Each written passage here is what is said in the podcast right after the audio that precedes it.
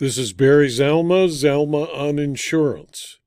I'm an attorney who's retired from the practice of law and now spend my time as an insurance claims consultant and expert witness and author and producer of these videos. Today I'd like to talk about declaring a policy void because of a breach of warranty. A warranty in an insurance policy is a promise by an insured that a material fact is absolutely true. It has nothing to do with the guarantee uh, that your refrigerator won't fail or that your air conditioner will continue to work. A breach of warranty at the inception of a policy prevents the policy from attaching to the risk at all.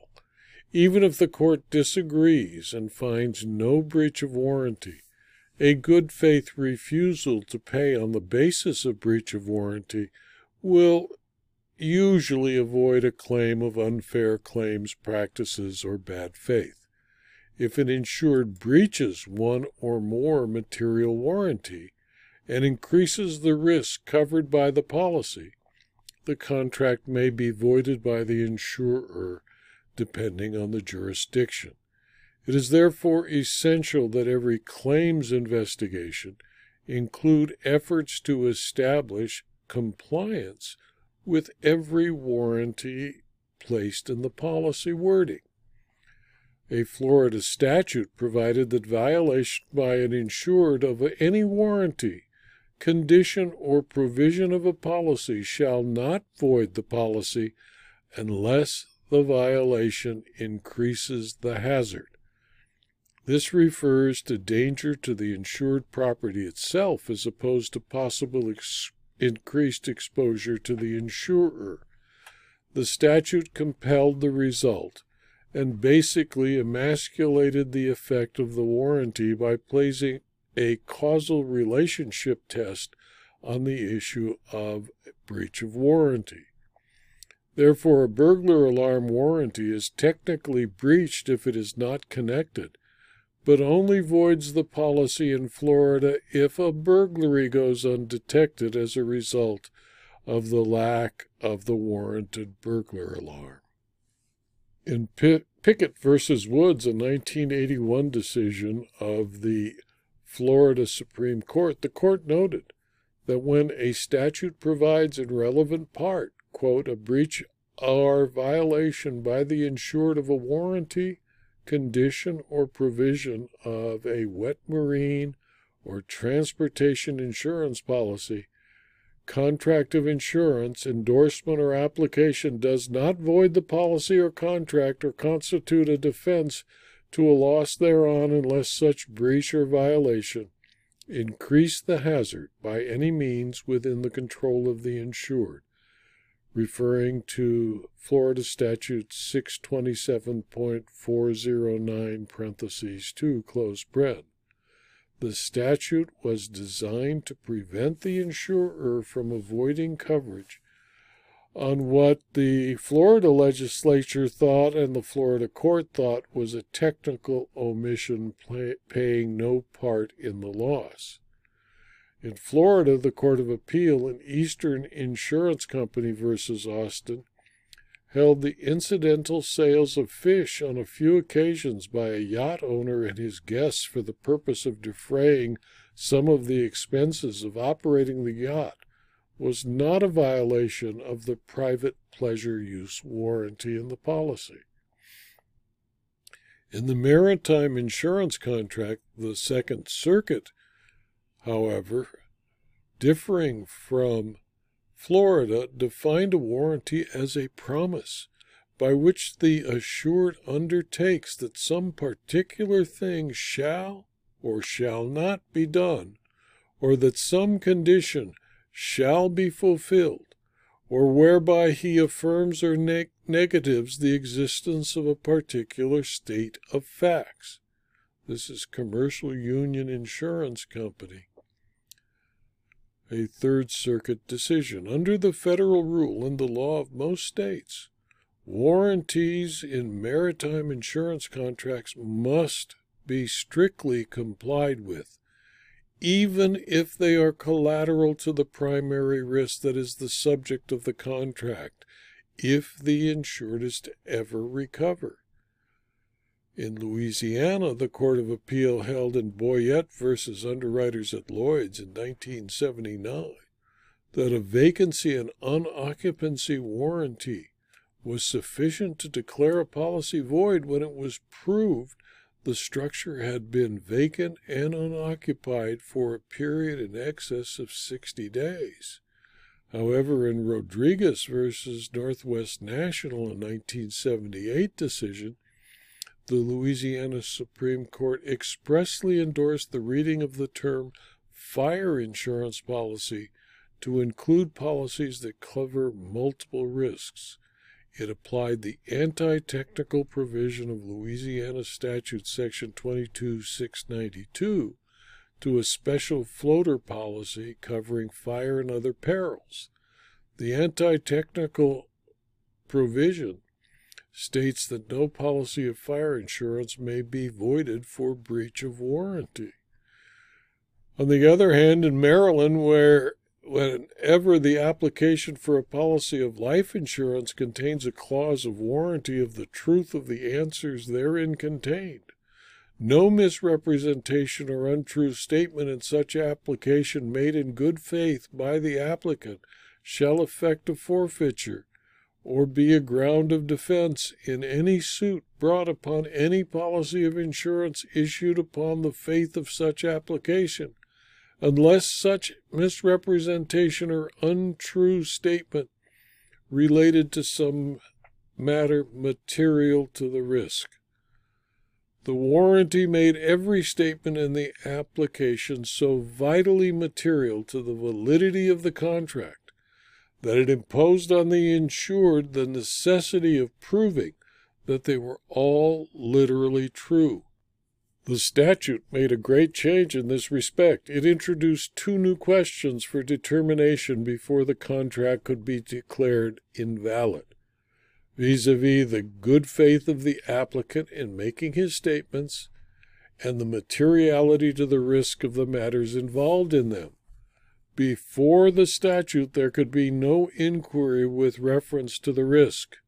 Every statement was material, and if untrue in any respect, however irrelevant to the risk, the policy was invalidated. It appears that this Maryland rule, which adds two new questions to be answered before the contract can be declared invalid, and the statutory exception relating to warranties only applies to warranties that are part of a life insurance policy. All other insurance policies in Maryland are void if a material warranty is breached in any particular by the insured. In California, an intentional and fraudulent omission on the part of one insured to communicate information of matters proving or tending to prove the falsity of a warranty entitles the insurer to rescind. This is the 1995 California Supreme Court decision of Montrose Chemical versus Admiral Insurance.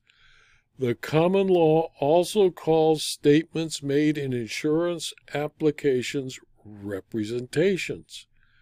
A representation made in an application that is attached to and stated to be the basis of the insurance can also be a warranty. All answers to questions in the application are representations and warranties if and only if the application is attached to and stated to form a part of the policy. Not all representations, therefore, are warranties. If a warranty is false in an application made a part of a policy, and is stated to be the basis of the insurance, the policy never comes into effect. The insured has deceived the insurer. The insurer would never have written the insurance at all or at the price quoted or the terms provided had it known the truth and had the warranty been fulfilled.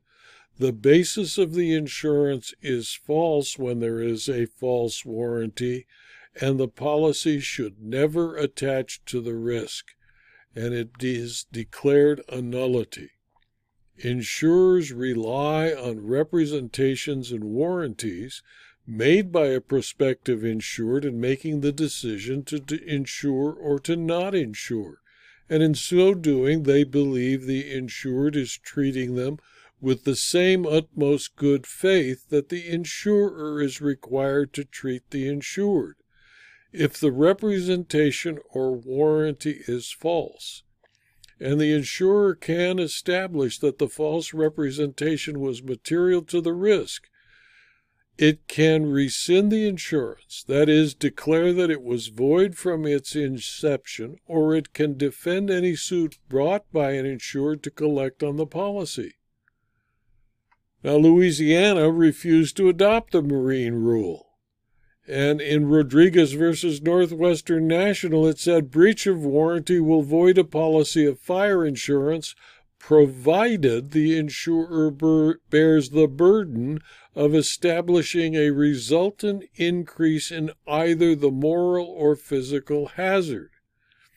In Texas, the Court of Appeal in First Continental versus Bolton in 1975 held that it was conclusively presumed that the insured had knowledge of incorrect statements made by an agent on the insurance application. Because a breach of warranty acts to bar recovery under a policy, the investigation conducted by the adjuster should be exceedingly careful and thorough. Because, for example, in California, an intentional and fraudulent omission on the part of one insured to communicate information of matters proving or tending to prove the falsity of a warranty entitles the insurer to rescind. The California Supreme Court in Montrose did ex- not express any view concerning what, if anything, ought to have been disclosed by Montrose to Admiral at the time of purchase of the initial policy, and therefore upon each renewal, nor did it consider the validity of the existence of coverage, but left that for the trial court. Warranties in insurance contracts are of two types affirmative and implied. The affirmative warranty asserts an existing fact or condition which appears on the face of the policy or is attached thereto and made a part thereof. An untrue answer on a jeweler's block proposal, even if it relates to an immaterial matter, will prevent recovery. The Insurance Services Office for Jeweler's block policy now contains sufficient language to avoid the effect of Insur- California Insurance Code Section 448, which provides that unless the policy declares that a violation of a specified provision thereof shall avoid it, the breach of an immaterial provision does not avoid the policy.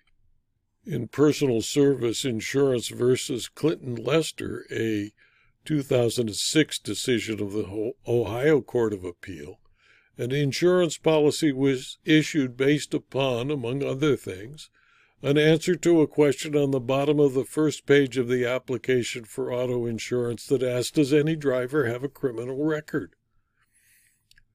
Schultz's response to the question was simply no. Subsequent to the accident, the insurer discovered that Michael Schultz had a criminal record consisting of sex, a sexual battery conviction in 1996 and a conviction for assault and domestic violence on an unknown date. The court found the misrepresentation to be a breach of warranty and the policy void from its inception. This video was adapted from my book Zalma on Insurance Claims Part 104, which is available from Amazon.com as both a Kindle book and a paperback. Please, if you found this video to be of interest or use to you, convey it or forward it to your colleagues. It's free And please also subscribe to my Rumble channel, my YouTube channel, and my blog so that you can learn about future videos and future blog postings. Thank you for your attention.